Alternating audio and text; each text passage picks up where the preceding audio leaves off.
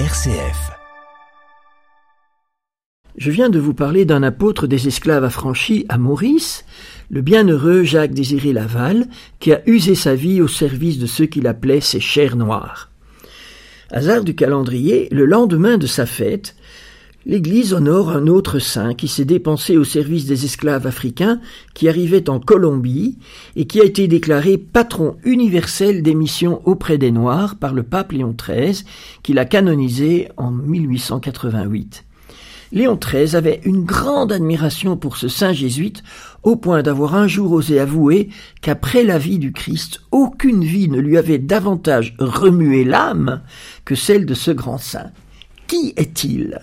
C'est Saint Pierre Claver, patron de la Colombie. Pierre Claver est né en Catalogne le 26 juin 1580. Il étudie à l'université de Barcelone et en 1602, il entre chez les jésuites. Il a 20 ans. Envoyé à Majorque en 1605 pour étudier la philosophie, il se lie d'amitié avec un humble frère jésuite, le portier du collège et homme à tout faire de la communauté, Alphonse Rodriguez. Le frère Alphonse joue un rôle important dans la vocation de Pierre Claver car c'est lui qui va l'encourager à se porter volontaire pour être missionnaire dans les colonies espagnoles d'Amérique. Clin d'œil du Seigneur, j'adore ce genre de truc. Hein. Alphonse Rodriguez sera canonisé en même temps que Pierre Claver le 15 janvier 1888 et voilà encore un exemple de tandem de saints que j'aime bien mettre en lumière. Pierre Claver est donc envoyé en Nouvelle-Grenade, c'est la Colombie actuelle et le Venezuela, dans la ville de Carthagène des Indes. Il y débarque en 1610. C'est à Bogota qu'il fait ses dernières cinq années d'études et qu'il est ordonné prêtre en 1616. Dès son ordination, il se voue corps et âme, malgré sa santé fragile, au service des esclaves africains qui débarquent à Carthagène, un des deux ports négriers de Colombie. On estime à dix mille le nombre moyen d'esclaves qui arrivent chaque année dans ce port colombien. Le jour de sa profession religieuse définitive comme jésuite, en 1622, il signe Petrus Claver, Ethiopium semper servus. Pierre Claver, esclave des Africains pour toujours. À l'époque, le pape Paul III a déjà condamné plusieurs fois l'esclavage et le trafic des personnes humaines. Mais malheureusement, cela n'arrête ni les trafiquants, ni les colons, qui continuent leur triste négoce pour alimenter en main-d'œuvre gratuite les mines et les plantations. Dès qu'un bateau entre dans le port, le père Claver monte à bord, entouré d'anciens esclaves qui lui servent d'interprète, car évidemment le père ne parle aucune langue africaine. Après la traversée en bateau, les esclaves sont souvent en très mauvais état. Le père Claver descend dans les cales des navires où les esclaves sont entassés comme des bêtes.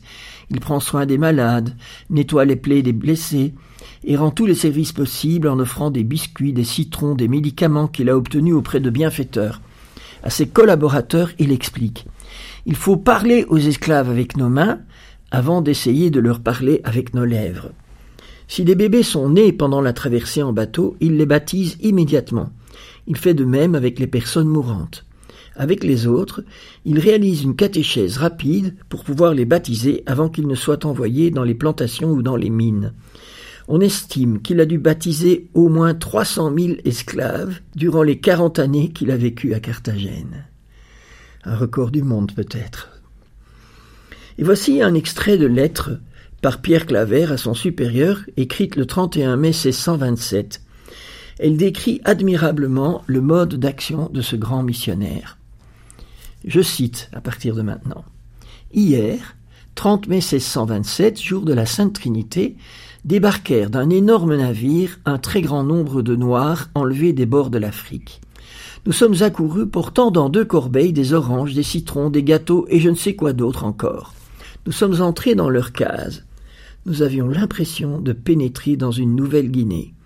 Il nous fallut faire notre chemin à travers les groupes pour arriver jusqu'aux malades. Le nombre de ceux-ci était considérable.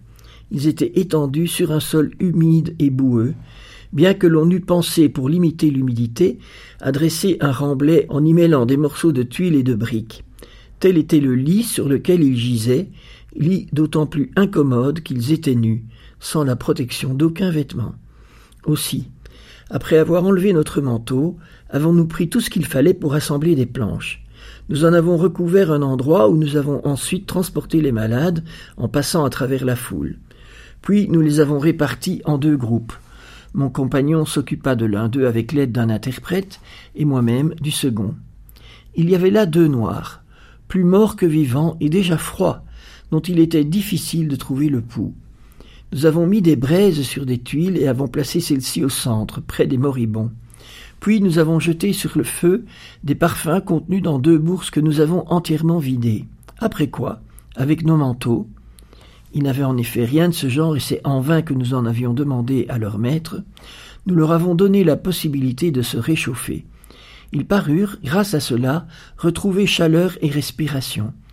Il fallait voir avec quelle joie dans les yeux ils nous regardaient. C'est ainsi que nous nous sommes adressés à eux, non par des paroles, mais avec nos mains et notre aide. Et comme ils étaient persuadés qu'on les avait amenés ici pour les manger, tout autre discours aurait été complètement inutile. Nous nous sommes assis ou mis à genoux auprès d'eux. Nous avons lavé avec du vin leur figure et leur corps, faisant tout pour les égayer, en leur montrant tout ce qui peut mettre en joie le cœur des malades. Plus tard, nous nous sommes mis à leur expliquer le catéchisme du baptême, leur disant quels étaient les effets admirables du baptême, aussi bien pour le corps que pour l'âme. Quand ils nous parurent, à travers leurs réponses à nos questions, avoir suffisamment compris tout ceci, nous sommes passés à un enseignement plus approfondi, c'est-à-dire à leur parler d'un seul Dieu qui donne récompense et châtiment selon ce que chacun mérite, etc. Nous leur avons demandé de dire leur contrition et de manifester combien ils détestaient les péchés qu'ils avaient commis. Lorsqu'enfin ils nous ont paru suffisamment prêts, nous leur avons expliqué les mystères de la Trinité, de l'incarnation et de la Passion. Nous leur avons montré une image du Christ fixée sur une croix où l'on voyait des blessures du Christ, couler des ruisseaux de sang sur les fonds baptismaux. Nous leur avons fait dire avec nous, dans leur langue, un acte de contrition. Voilà le travail d'un missionnaire à l'époque, dans la hâte, puisque tous ces esclaves allaient être envoyés au loin. Et donc Pierre Claver est toujours sur la brèche. Il ne s'accorde qu'un minimum de nourriture et de sommeil. Il vit dans la pénitence. On parle de guérison miraculeuse et même d'une aura lumineuse qui se manifeste autour de lui lorsqu'il visite les malades dans les hôpitaux. Il a une prédilection pour les hôpitaux de lépreux. Il visite aussi les prisonniers de guerre européens, hollandais et anglais qui croupissent en prison. En 1650, une épidémie de peste se déclare à Carthagène. Pierre Claver se donne sans compter pour soigner les malades. Il contracte lui-même la maladie. Il survit. Mais épuisé, il doit rester dans sa chambre où il reçoit les derniers sacrements. Il meurt le 8 septembre 1654. Il a été déclaré défenseur des droits de l'homme en 1985 par le pape Jean-Paul II.